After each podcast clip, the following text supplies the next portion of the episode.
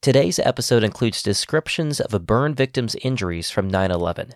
Listener discretion is advised.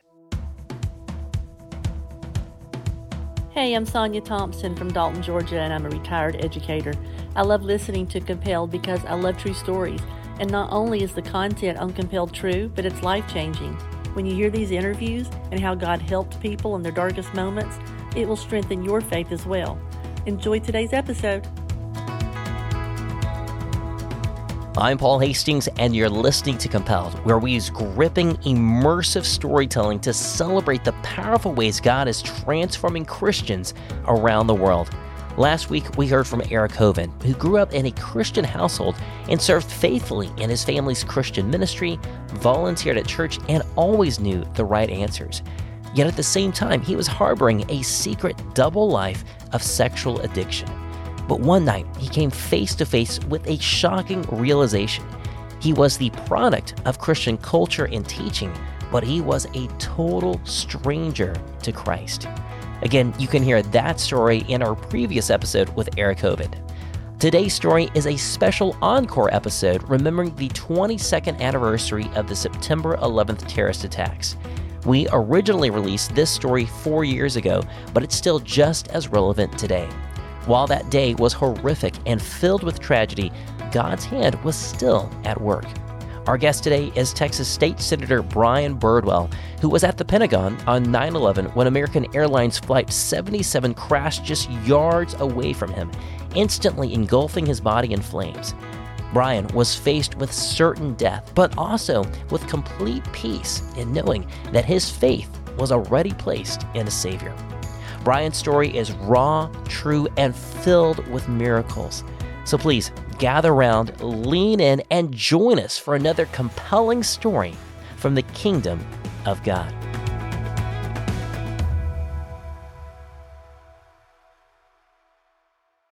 Look, Bumble knows you're exhausted by dating.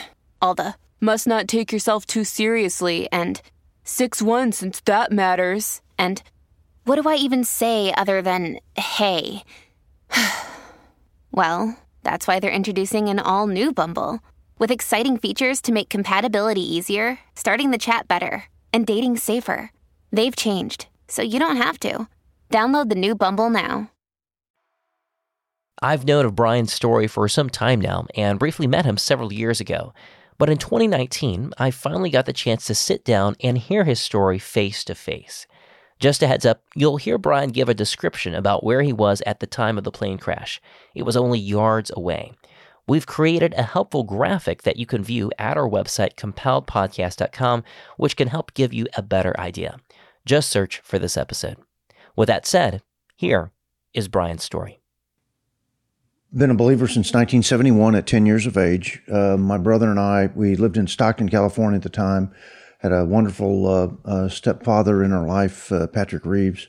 Um, James Robison was uh, doing a series of uh, evangelistic crusades and, and yeah.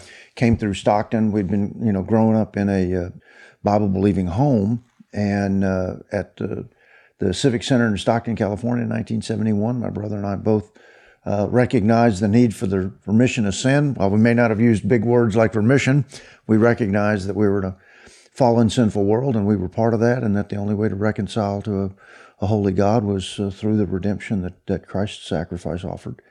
Um, came to the Lord that way. Mel and I met um, in uh, 1986, uh, married in 87. Matthew came along in 89. Um, lived uh, a nice American dream, you know, middle class life uh, commissioned in the United States Army. You know, Mel and Matt have, have been with me around the world. Um, and, uh, you know, some of the challenges that come with uh, do you make a decision to leave, you know, leave the career, change careers, you know, those types of things. The, uh, just because you, you're living the Christian faith doesn't, you know, the Lord tells us that uh, uh, the Lord hated me before it hated you, and we yeah. still live in a fallen, sinful world. So there's the challenges that come with uh, with living in that fallen, sinful world. So it wasn't like life was perfect before 1971, but there were so many things to rejoice.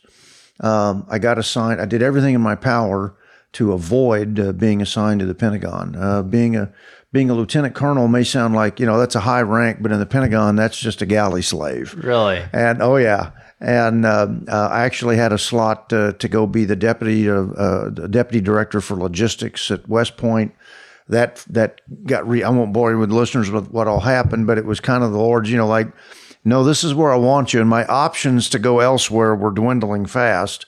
Um, but uh, but just as the Lord had put uh, my stepfather in my life, there's sometimes there's people that are put in your life for the difficulty of it, and there's other people that are modeling uh, the Lord. Yeah. And my first boss in the Pentagon was uh, Colonel Schambach, a great Christian believer.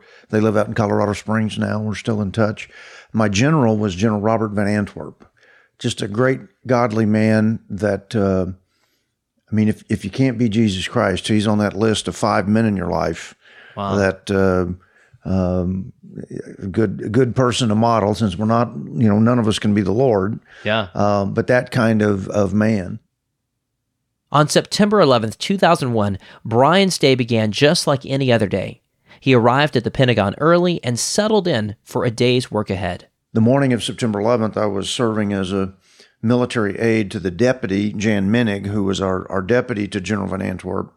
Um, Colonel Williams was my tag team military aide uh, for General Van. I was General Miss Menig's aide. We had two secretaries. Cheryl was in the office, uh, and then Sandy, our uh, uh staff actions control officer, was there. General or Colonel Williams took General Van, Miss Menig over to the DoubleTree for the Garrison Commanders Conference that our staff director was hosting, and then Sandy and Cheryl and I settled in for what we expected to be a slow day. And Sandy gets a call from her daughter Sam. Uh, she lived up in New York City. Hey, mom, the World Trade's been hit by a plane, and and we did what you, Paul, and and everybody else around this country were doing, whether it was, you know, East Coast already at work, West Coast waking up uh, you know, TV at work, radio in the car, whatever it may be. Um, we went into Miss Menig's office uh, and uh, turned on the TV in there. Sandy and Cheryl watched. Uh, you could see the North Tower, the one with the antenna mast burning, huge gaping hole, and uh, beautiful weather. Uh, the smoke's the only thing coming out of the building's the only thing in the sky. And what did you think had happened? Well, the, the newscasts are all saying, you know, what a tragic accident, and that's what you want to believe. But, you know, the, the, the departure and approach patterns into Newark, LaGuardia, or Kennedy, I mean, kind of like what happened in 09 with Captain Sullenberger. And if I've got a catastrophic failure, and so many of our pilots are, are former military folks, if I've got a catastrophic failure, I'm going to put that thing out in the Atlantic or in the Hudson, like, you know, and so there was that little voice in the back of the mind going, you know, I hear what the media is saying, but this doesn't smell right. And that would be that, that suspicion would be confirmed very shortly when we watched Flight 175. Everybody, you know, watching TVs watches that plane crash on live TV at nearly 600 miles an hour, and that would confirm that this was not a normal day in our nation's life. Sandy, Cheryl, and I knelt down, and I, I just led a prayer that, you know, Lord, uh, we love our first responders, but it's going to be you doing the bulk of the life saving today, recognizing how constricted a, a city that New York is, the difficulty of maneuver in the streets of New York. And oh, by the way, it's the two largest office buildings. I mean, the, the first responders, the, the, firemen, certainly, the police officers, the, the calamity here. Um, the Lord's divine hand was going to save most of the lives that day. That's not a statement of, of value less value of our first responders. It's a statement of the difference between human and sovereign creator. Yeah. There's no thought that we were next. Um, but uh, told Sandy and Cheryl I was going to step out, go to the men's restroom, uh, and I'd be back momentarily. And those are the last words that I would speak to my two coworkers. Went up to the fourth corridor, turned left, went to the men's restroom, which is next to the elevator shaft, came out of the men's restroom. I'm seven or eight steps out, and I'm about to turn right to go back through where the plane makes impact. So I'm 15 to 20 yards straight line distance from where the nose of the aircraft uh, hits the building at 530 miles an hour. And it is by the Lord's grace, Paul, that I sit uh, with you as the only survivor in the E ring at the crash site. In a few seconds, you'll hear Brian give a description about his location in the Pentagon during the crash. And to be clear, Brian literally walked through the same hallway on his way to the bathroom that the plane would crash through just moments later. If you haven't already, I'd encourage you to look at the graphic we've made on our website, compelledpodcast.com, for a clearer understanding. The E ring is the outermost ring in the Pentagon. So that is the outer ring that it receives the first penetration of the aircraft. The spokes that connect those rings are called the corridors. And so the aircraft crashes very near the immediate intersection of the fourth corridor and the E ring. For the as the listeners recall the video of the Pentagon crumbling, as you're looking at from the outside looking at the Pentagon, on the left side it shears off cleanly. And on the right side, the collapse point stays somewhat hinged and creates in the lower right hand corner of the hole in the wall a, uh, a, a debris pile in triangular shape on the lower right hand side. My window, where my office was, was the fourth window on the second floor to the left of where it had sheared off cleanly. But the window that I was behind when I came out of the men's restroom is still on the second floor. The first, uh, while the window is blown out, the hole where the window is is still intact. It hasn't crumbled. It's burned. It won't crumble, but it is the first window that hasn't crumbled. That's the window I'm about five to seven yards behind. When I stepped out to go to the men's restroom, I walked through what would be the crash site and what would eventually crumble. This was not like one of um, uh, Governor Schwarzenegger's action adventure movies where you you know see the flame coming, you jump out of the way, you make a you go through an immediate you know analytical thought process and say this is bad, I got to get out of here. Now, in fact, in Scripture, when it talks about you know in the twinkling of an eye and the sound of the trumpet when the Lord returns, um, as a kid growing up in Fort Worth, when Carswell Air Force Base used to be a big B 52 base, and I'd spent, you know, almost all of my career in the heavy forces units, you know, big tanks, big artillery, you know, those kinds of things. I've been around a lot of loud things in my life, but nothing as loud as hearing the impact of that aircraft. I didn't hear the plane coming, but I mean, the right engine passes to the right of me. I don't know how far to the right of me, not, not very far, but as it's coming through the building, um, the plane is actually turning inside out. The kinetic energy of 530 miles an hour um, and 80 tons of an aircraft. And with what's remaining in the, in the tanks is a, a little over 3,000 gallons of jet fuel.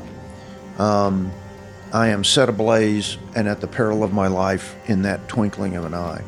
I'm not rendered unconscious. I am tossed around like a rag doll in, inside the hallway, and it's immediate light to dark. I am in a hallway, fully aware of my surroundings and in charge of my faculties. In the next moment, I am set ablaze and struggling with what I know is a life threatening injury.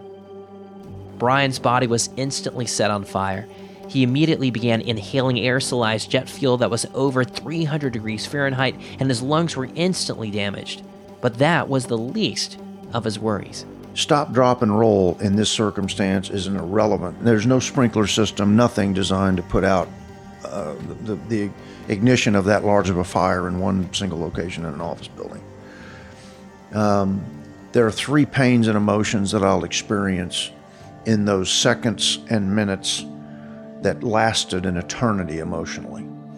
First is the physical pain of the burns. I was burned on 60% of my body, with 40% being third degree burns. And um, the second pain and emotion is the one that really defines terrorism, and that's the the the and, I'm, I'm, i want to say this with with with all humility, but with all intensity the the experience of knowing that you're facing a life-threatening injury and you know you cannot escape the source of that injury to go from one side of life this side of life before death you know the lord as he knits us in our mother's womb he creates every one of us with that zest for living and the and the natural instinct and preservation of life.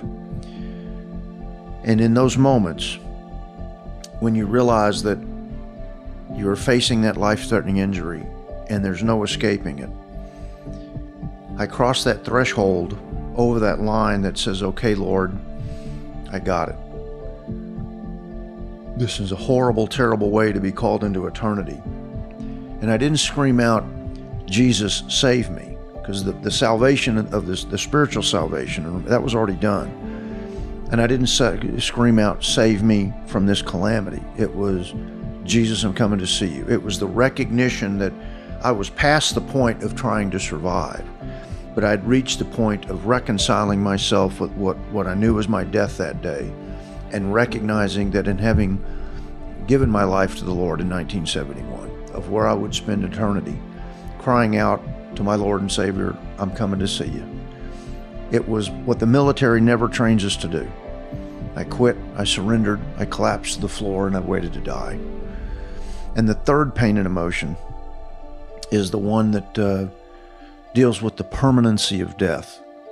As I lay there, I'd gone from the calamity and the horror of the struggle to survive to the peace and the quiet and the silence, even though it wasn't silent in the building, but the silence of laying there, having reconciled myself, knowing that I am at this moment about to have that feeling of the soul departing the body, and apart from the body, join with the Lord and be standing before my Creator in eternity. And I thought about Mel and Matt that morning and how I had said goodbye to them. And had I known that morning I was walking out to my death, um, I would have said goodbye with more rigor than the expectation that I'll see you this evening. Yeah. But I lay there, thought about it, that the next time I would see Matt and Mel would be an eternity. Brian knew that he was going to die. But what he didn't know is that God still had other plans, which you'll hear about right after the break. You love Christian testimonies. Otherwise, you wouldn't be listening to Compelled. But imagine if you could enjoy compelled stories from Christians throughout the ages, including those who've already passed away. Well, that's what our friends at YWAM Publishing are doing through their Christian Heroes book series by retelling the incredible stories of Christians like George Mueller, a man of prayer who ran an orphanage for 10,000 children in England, who trusted God to miraculously provide food and shelter for those orphans, sometimes on a daily basis. Or Elisabeth Elliot, whose husband was murdered by the Auca tribe in Ecuador, but chose to forgive and move in with the tribe to share the gospel with them or Brother Andrew, who during the height of the Cold War smuggled Bibles to Christians behind the Iron Curtain, all under the noses of communist border guards who could have imprisoned him for life or worse. These are the types of stories that YWAM Publishing is printing, and their books are written for kids ages 10 and above, but frankly, adults love them too. They've published 50 of these biographies so far, and we just partnered with YWAM Publishing to bring you five of my favorite stories. These are the Christians that have inspired my faith and millions of others for decades, which include the three testimonies I just mentioned, as well as Corrie ten Boom and Amy Carmichael. We're calling it the Compelled Christian Heroes Bundle, and I actually worked with YWAM to select these five specific stories, and they agreed to drop the price in half just for compelled listeners. So it's $30 and includes free US shipping. To buy this bundle for yourself or to give to a friend, visit compelledpodcast.com slash YWAM. That's the letters Y-W-A-M. Compelledpodcast.com slash YWAM. And trust me, if you love listening to stories on Compelled, you're going to love reading these stories too. If you like to stay up to date with current events, then you'll especially appreciate another podcast I enjoy called The World and Everything in It. It's a daily news program, about 30 minutes long, delivered every weekday morning by Christian journalists from around the world. And they aren't just rehashing the current headlines, they're actually doing investigative, boots on the ground journalism while providing biblical cultural analysis. I started listening to their show about five years ago when we first launched Compelled. And since then, they've become one of my go to sources for understanding current events from a biblical perspective. But they pull no punches. In fact, they tell the facts just as they are, even when it requires sharing uncomfortable truths. Maybe that's why they're one of Apple Podcast's top 100 news programs. Join me and thousands of other Christians from around the world who listen to The World and Everything in It. Just search for The World and Everything in It in your podcast app or visit WNG.org.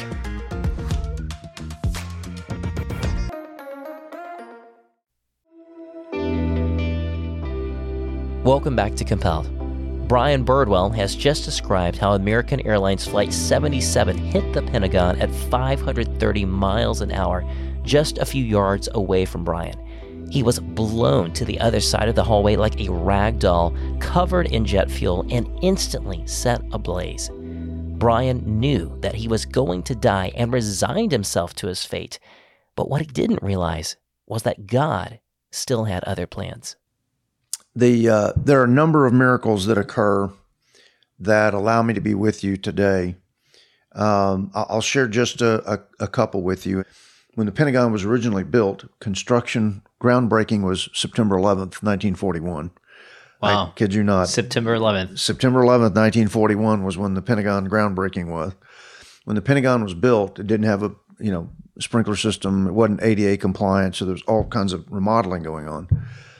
So I've got a sprinkler system in there, and when the plane makes penetration and it's and the plane's turning inside out, dismembering the, the 59 passengers and crew, not including the, that number does not include the, the terrorists with any honor. Uh, and it's also killing 125 of your fellow Americans inside the building. It penetrates three of the five rings. Well, it's pen- as it's doing that, it's breaking all those water pipes. The, the impact should have killed me. Uh, the, being tossed across the, I mean, and we're not talking hallway like at school. We're talking, I mean, Pentagon's the world's largest office building, and I was thrown around like a rag doll from that explosion. Um, well, I'd collapsed under a functioning sprinkler head. I mean, it's still intact, and there was sufficient water pressure behind it to extinguish the flames that are consuming me. I can feel the, the you know, something liquid on my my face. I open up my eyes. I'm laying on the the the floor. Open up my eyes, and I can see in the distance and it's like if you were a ship at sea and you cannot see the bulb of the lighthouse, but you can see the reflection of the light off the surface of the water. Yeah. The smoke is filling up the, the ceiling of the corridor. Many of the lights are out. There are lights on in the distance that weren't damaged with the impact, reflecting off the tile floor.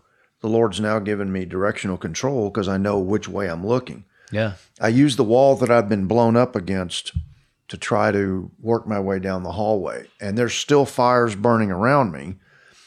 And I, I use the wall that I've been blown up against as a third and fourth point of contact. So my feet are on the floor, my hands are up against the wall, and I'm shuffling. This is not a stagger. It's not a it's not a walk. It's not a run. It's a sidestep.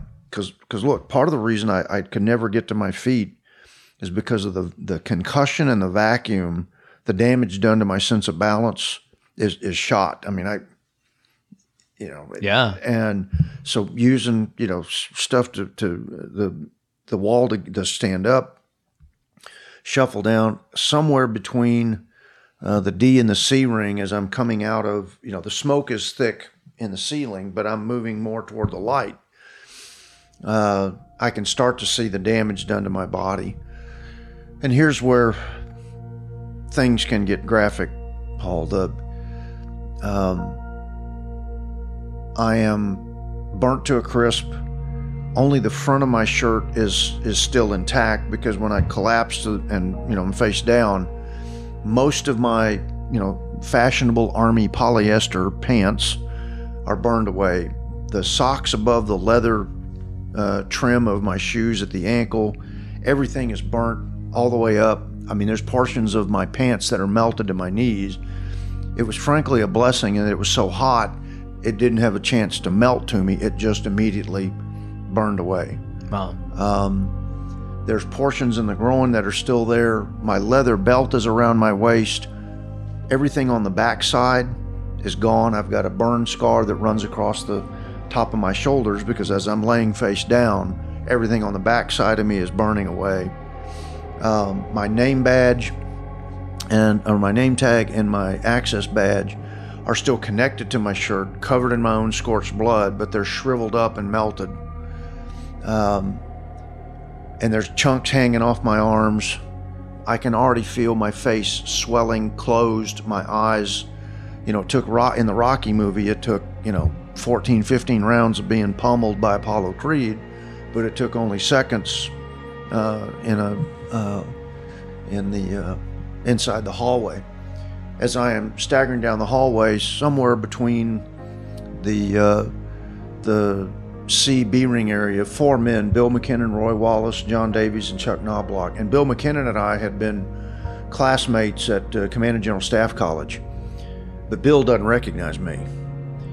And in my exhaustion of having covered about uh, 20, 30 yards in the condition I've described, totally indisposed, uh, scorched, either the soot or the actual burning and charring of my flesh.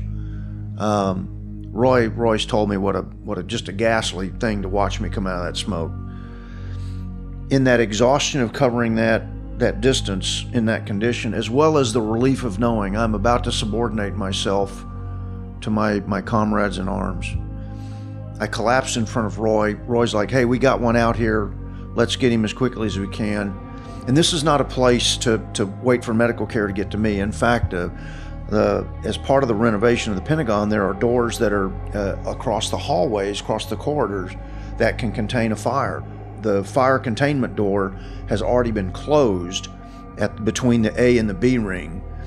So had Bill, Roy, Chuck, and John not come out into the, the corridor, I would have eventually gotten to the and, and hoped a fireman got to me. Otherwise, I would have either died of my injuries or Wow. or died of smoke inhalation inside the hallway because there's no way to for anybody inside there to open it up even temporarily. Yeah. Once it's closed, you're locked in. Yeah.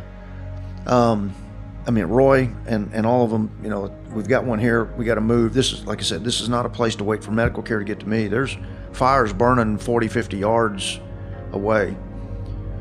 I'm laying on the floor, face down. Uh, they uh, they roll me over. Touching me is agonizing. They each grab a limb and give that first exertion to pick me up, but I don't come with them. With the burn, it's like when you have a a uh, paraffin treatment and you put your hand in the hot wax. It's clear, but then when you take it out, eventually solidifies, but the wax just comes right off. With burns, what's happened is is the, the moisture in the body has been evaporated. So when you grab somebody that's been burned, what Bill, Roy, Chuck, and John did was just pull chunks of flesh off of me, and I began screaming at them to leave me alone. Oh my goodness. And then, as they're holding me on my side of my torso, balancing me on the floor, Chuck puts his arms underneath my torso, of course, taking on the left side chunks as he does that. So instead of grasping me, what the four of them do when Chuck puts his arms underneath my torso, then he's gripping the hands of the other. So the, the, the four of them are shaking hands with each other with my body weight resting on it rather than them grasping me. Um, I mean, it's just absolutely agonizing. But they're carrying me. They we go through a B ring door, the door that they came out. Because remember, the plane penetrates through the the E, D, and the C. The B is left untouched except for the burning of the roof. But um, they take me into the, through the B ring door into an access way to take me to the A ring, and I'll be taken to uh, the intersection of the fifth and sixth corridor at the A ring. The A ring is the innermost ring of the Pentagon. Um, and be given my first medical care from a, a great Air Force uh, uh, flight surgeon named uh, John Baxter. He takes my shoes off and what's left of the sock underneath the leather, because the leather shoes were functionally, you know, protecting my feet. Um, and that's the only place he can see a vein, because I mean that's how charred and whether it's my own scorching or the soot. Because I mean, I've got an inhalation injury. I mean, there's gunk coming out of my lungs. I mean, I'm breathing in there, but I'm not breathing oxygen. I'm breathing the aerosolized jet fuel and the. So my lungs. I mean, I'm actually beginning the process of drowning on the inside because the lungs. You know, when you get a blister on the outside, you get that water that fills. Well, that's what's happening in your lungs. When your lungs blister, they begin to get that liquid in there. So I'm having trouble breathing slowly, but I'm in the process of drowning even without having been in water. Dr. Baxter puts the morphine in the right foot after he takes the shoes off, Uh, he and Colonel Davitt, one of the nurses that's with him, put an IV in the left foot to get fluids into me. A wonderful lady from the Navy, Natalie Ogletree, uh, comes down to the right hand side. She's got her Bible in her hands. And this is not a clean casualty evacuation location. This was basically let's just get people out of the danger area, set them down where we can that's far enough away. But you, we're right next to the staircase coming down from the fifth, fourth, and third floors. The building is, you know, emptying rapidly.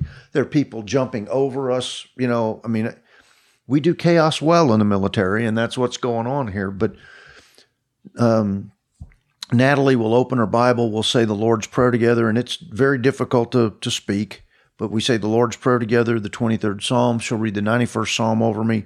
I am trembling violently because I can't control, uh, I cannot control my, uh, uh, my arms, my legs.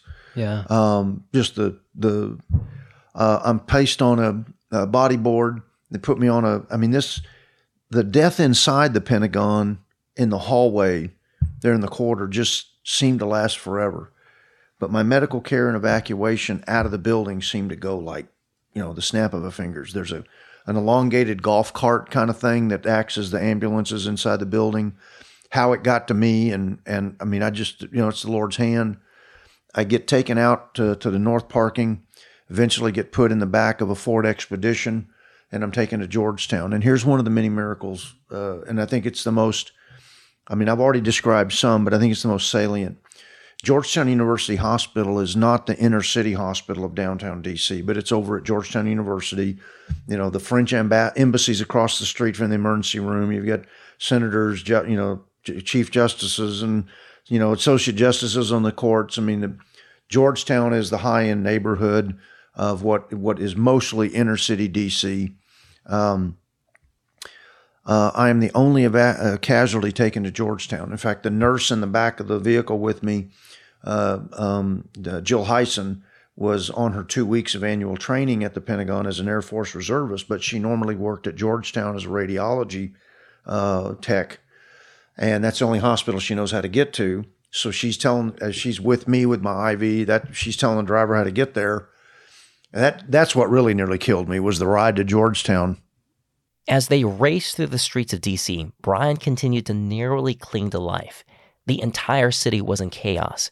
And with plane crashes in New York City and Washington, D.C., the entire country was scrambling, and no one was sure how many more planes might fall from the sky into densely packed cities.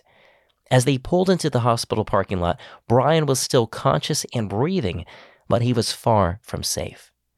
More on that right after the break. Summer is here, and so is the chance to take a breather from school. And there's a decent chance that the subject your student is most excited to take a break from is math. But it doesn't have to be that way, especially if you're using CTC Math. Their focus is helping your student learn at the pace that's best for them. Every lesson is fully online with interactive questions and clear explanations. And their video tutorials take difficult concepts and break them down into digestible ideas. But here's the crazy part they have a 12 month money back guarantee. That's right, you can use CTC Math for an entire year. And if you don't like it, or it didn't work out for you, or if you're just unethical, which as a compelled listener, I hope you're not, then you just shoot them an email and tell them that you'd like your money back, and they'll gladly refund your entire purchase, no questions asked. There is literally no risk for an entire year. You can't beat that because their heart is to serve your family. That's why they sponsor Compel, so that we can continue creating stories that will bless and encourage your family. And they want to do the same for your students' math needs. So, whether summer is a time for your student to catch up, keep up, or move ahead, CTC Math is there. Learn more at ctcmath.com. Again, that's ctcmath.com. The world tells young women to seek popularity, beauty, pleasure, or whatever will make them happy. Yet the more they chase after those worldly dreams, the emptier they become. That's why I'm excited to tell you about a special conference designed for mothers and daughters to encourage them that there is just one thing worth seeking after Jesus Christ. The conference is called Seeking Christ and takes place at the Ark Encounter in Kentucky, September 20 and 21st. The conference is taught by Sarah Mally Hancock, the founder of Bright Lights Ministry, and includes skits, real life examples, studies for moms and daughters to do together, and bonus sessions by Ken Ham and Martyn Iles from Answers in Genesis. Plus, you'll get to walk through the full scale replica of Noah's Ark there at the Ark Encounter, which I've actually done and is incredible. Young women will be challenged to seek the Lord first in their lives, deepen their love for God's Word, be rooted in their identity in Christ,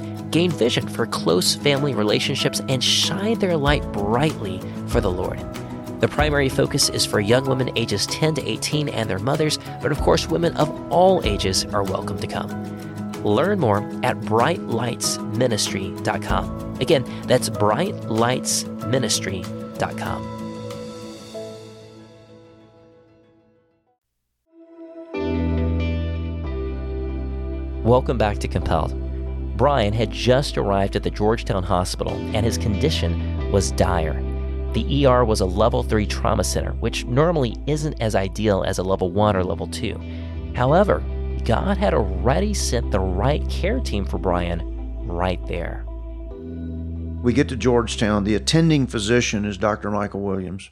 Well, Dr. Williams had spent two years in a trauma fellowship over at the Washington Hospital Center working under the direction of Doctors Marion Jordan and James Jeng.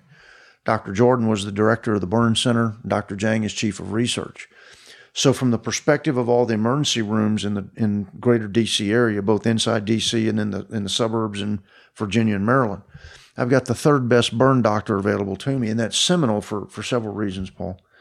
First, normally in a in a normal run of the mill day, when you have an emergency, you get into the emergency room. You, there's three things you do: you stabilize airway, breathing, and circulation. Once those are stabilized, you're evacuated to specialized care. But because aircraft are used as the weapon system that day, and you know, like the needle in the haystack, it's not saying "Here I am." Uh, when the air when Flight 77 hits the Pentagon, Vice President Cheney at uh, inside the White House Situation Room will will direct Transportation Secretary Mineta to shut down all airspace in the United States. That includes medevac helicopters. The only thing flying is military aircraft. Yeah. So I remain at Georgetown. Well, here's what's so so special. As the only casualty taken to Georgetown, not only do I have that entire emergency room's undivided attention, I've got a doctor that's had two years of working under the direction of doctors Jordan and Jeng, not just on other emergencies, but on critical burns and the like. And he knows what he's got to do with me because wow. I'm not going anywhere. Wow. I am not going to be evacuated for for about uh, from the time of the impact to the time I get to Georgetown. You're talking 9:37 to somewhere between four and five o'clock in the afternoon. I get to Georgetown around 11, um, or a little shy of 11 o'clock. So I'm in Georgetown five six hours. He begins to do the escharotomies, the debridements, the, the very brutal things that have to be done for a burn survivor to live. The burn injury is not nearly as bad as the medical care uh, to, to cause you to survive it. Wow. Dr. Williams will come to the left side of the bed and he'll look at me, and my eyes are nearly closed. I'm just looking through the you know, very thin uh, opening in the in the eyes uh, from the swelling, and I can see in his eyes the gravity and the seriousness. He comes up to me and he says, "Colonel Birdwell, we're going to do the best that we possibly can for you." And I know what he's telling me, because in the in in arriving in the emergency room, there was no, uh, you know, Dr. DeSimone's outside with a triage team ready to triage casualties. I'm the first one arrives. DeSimone looks at me and says, "I don't need to triage him. Get him in. He's critical." And they'll stand out there and wait for people that won't come. I get inside. It's a battle drill. There's there's voice commands and intensity, but no chaos. Dr. Williams tells me what I just told you he said. And so I told him I wanted to do two things, and, and breathing and speaking is, is difficult, very labored. First thing I asked to do was I wanted to take the wedding ring off of my finger, and then I wanted the hospital chaplain. Because what in, in, with a burn, whether it's a ring, a bracelet at the at the wrist, or a necklace at the at the chest area, if that's the part of the body burned, as the body swells, that jewelry becomes a tourniquet and you can lose a limb. I mean, it. So you normally jewelry is cut off the burn survivor. But I didn't want the wedding ring destroyed because I had come to the, even though I'd been thinking about this on the drive over, Paul, the, the Lord spared my life inside the building, but the question of life or death that day hadn't been answered yet. I'm getting emotional here, and I. Um, Judith Rogers, one of the OBGYN nurses that had answered the all hands on deck call, with her gloved hand, she reaches for the ring, and, and you've got a picture. My hands look like five blackened hot dogs extending from a burnt steak called my palm. And gold melts somewhere between 700 and 800 degrees, but the, the human body melts long before that. And as I have cooled, like that steak you take off the grill, as I've cooled, things have hardened. Judith reaches for the ring, gives it a slight tug. She degloves the the finger, blood streaming out. I don't recall it hurting, and I don't think it was because of Dr. Baxter's morphine shot. But it's because I'm concentrating on the finality and the death that I'm dying and the dignity of it, and making sure that I have the opportunity through the symbolism of that wedding ring to say goodbye to my wife and my son. And Judith takes the ring off and hands it to Major Collison. And I told John, I said, give that to Mel and tell her that I loved her. And then the hospital chaplain, Chaplain Cirillo, comes to the right hand side. And she just leads that prayer that it wasn't a prayer like in 71 when, you know, at the James Robison crusade, but it was a prayer that that said, Lord, you know, you are the great physician. You've brought Brian here that if under the care and stewardship of some exceptional physicians with Dr. Williams, Brian survives. We'll salute that flag and we'll move out with that mission of survival. But if in your wisdom you have brought Brian here to be quietly called into eternity under the care and compassion of his fellow Americans, we'll salute that flag too. It was recognizing whose picture is in the chain of command photos, above all else, of who's in charge of my life here and my eternal life in eternity. Hmm. When that prayer was over with, I looked at Dr. Williams and said, Let's get on with it, resting in the comfort of, of knowing where I would spend eternity. And I remember as vividly as I'm sitting here with you, Paul, right now. They put the mask over, I could feel them turn my head back to, to do the intubation. And that's the first of, of, of 39 trips to the operating room to be over a four year period be put back together. There was still a long road ahead for Brian, which included many life saving surgeries and reconstructive operations, and months and months of recovery in the hospital. From fingertip to armpit, my arms are completely grafted circumferentially around both arms. My eye sockets have been rebuilt. My ears are artificial cartilage with my own skin grafted over.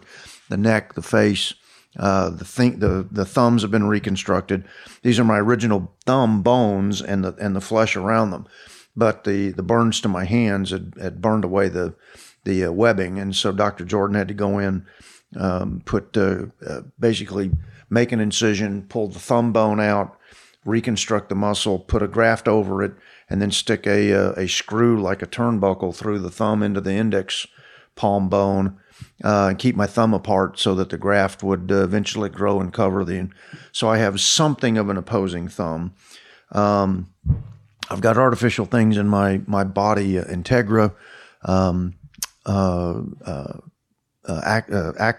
uh, they're they're you know Transcyte, other things that help the body accept. I mean, it's my own flesh being grafted over me later on. I'll have artificial things cadaver skin, pig skin used as a temporary covering, but where uh, grafts tend to not take where there's bony areas, uh, and you've got to have something for the the blood flow to get to the skin. Yeah. Yeah. So the elbows, the fingers, the the jointed areas are the hardest to cover, and there's some things that help um, help uh, uh mitigate those uh, those challenges. Today, Brian is able to enjoy a life that many said he never would. You know, Mel lived her wedding vows magnificently. Um, I could only hope to do as well if the roles had been reversed.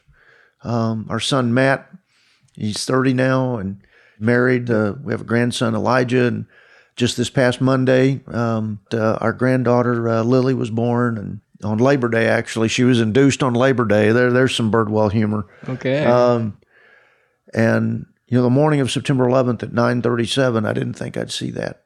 And I still hope the Lord gives me a whole lot more years to see, you know, Elijah and Lily married and, and, uh, you know, Mel and I get to, you know, grow old do some things, go see the country that we've bled for. Yeah. Um, but if the Lord calls me sooner than that, if He does, then I know that when He does that, I won't want to, won't want to come back. You know, I want, once you're in eternity, Yeah. there's no turning back. The the back of the book that says 30 plus operations and countless physical therapy sessions later. Brian Birdwell is living proof that God doesn't waste our pain and that our greatest tragedy can also make us stronger. Our byline verse is 1 Peter 5:10. After you have suffered a little while, the God of all grace, who has called you to his eternal glory in Christ, will himself perfect, confirm, strengthen, and establish you. 1 Peter 5:10. Whether it's physical suffering, uh, marital, financial, uh, professional in in your job, and much of the suffering our nation's going through with with what is clearly a spiritual and cultural battle of, of good and evil. Um, only the Lord can fix the hearts of men. Yeah. I know that, you know, 9 11 happened 18 years ago, almost 18 years ago, just a few days short of that right now. Why do you think God preserved your life? Well, the it there are ti- uh, I'll answer the question this way: there are times people that survive, you know, call it survivor's guilt, and that's really not the right word. Uh, it's the survivor's charge um, to tell the story. Look, the, the greatest story is is in the Gospels: Matthew, Mark, Luke, and John. Um, why he took Cheryl and Sandy and left me is the calling he gave me to to proclaim his name, proclaim his kingdom. Look, Paul, I'm as sinful before the Lord as everybody else is. Um, but Mel and I would be derelict in our duty of the story and, and grace that the Lord gave us if we didn't share it. And the gospel message is what our, our hurting nation needs to heal and a hurting world needs to hear. Yeah. That's why. Yeah. Praise God. Awesome. Well, Senator Birdwell, I am just so grateful and, and thankful that you're willing to share your story. I know it's not a enjoyable activity reliving some of those moments, but I also think it just points out the power and grace of God Yeah, and how powerful He is and just the redemptive nature of that too. Yeah, So absolutely. Thank, Hooah.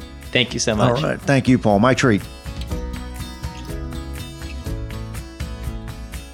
As we remember the events of 9 11 and those who died, we should also remember that God was there in the midst of the tragedy and any future tragedy yet to come. It's interesting to note that Brian prayed earlier that morning with his coworkers when the Twin Towers were hit, acknowledging that even though first responders were on the ground, God was the one who would do the life saving that day. But little did Brian know that moments later, he himself would be relying on God to save his own life. There are numerous miracles in Brian's journey which point to God's hand in his life, more than we could share even in this episode, but many of which are recorded in Brian's book, Refined by Fire. The book is out of print, but we actually have two very used and very loved copies that we're giving away this week. To enter the drawing, visit compelledpodcast.com, pull up this episode, and you'll see the entry form at the bottom of the page. Today, Brian is a Texas state senator and has served his district for the last 13 years. You can learn more about Brian and his family at brianbirdwell.net. If you found Brian's story to be meaningful, can you take a second and share it with a friend? And if this is your first time tuning into a compelled episode, then please listen to some of our other stories. They're all free to listen to and highlight how God is transforming lives. And a few that you might find particularly meaningful include episode 42 with Jim Payne. He was sent to the Middle East as part of a Navy SEAL team in 2005. During their deployment, his team was divided in half and suffered devastating losses in the mountains of Afghanistan. And as Jim grappled with crippling grief, he clung to the one who offered any glimmer of sanity. Another great story is episode 57 with Ramona Chirko. For years, Ramona and her husband served in churches together, and on the outside, it looked like they had a picture perfect marriage. But in reality, Ramona was carrying a dark secret. Her husband was emotionally and physically abusive, and Ramona had lost all hope. Until one day, she realized that the source of true hope had never left her at all. And finally, episode 21 with Joe Friedman, a devout Jew who had no Christian friends yet became intrigued by Jesus after reading about him in the Bible for the first time. Could this Jesus truly be his Messiah? I've left links to all three of those stories in the show notes for this episode, and you'll find all of those and more at compelledpodcast.com or by searching for Compelled in your favorite podcast app. This episode was edited by Zach Thaler and Will Jackson, and our associate producer is my beautiful wife, Sarah Hastings. Stay tuned for a sneak peek from next week's regular episode with Jurgen and Sean Beck, whose individual journeys of faith were initially separated by an ocean. Yet God brought this couple together from opposite sides of the world to minister to those around them in a very unique way. I'm your host, Paul Hastings, and we'll be back with another compelling story next Tuesday.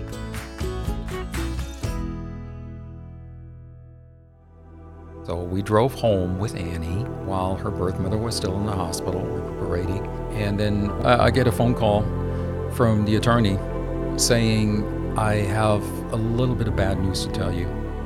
The mother just called me this morning and she told me that uh, she wouldn't sign the relinquishment papers.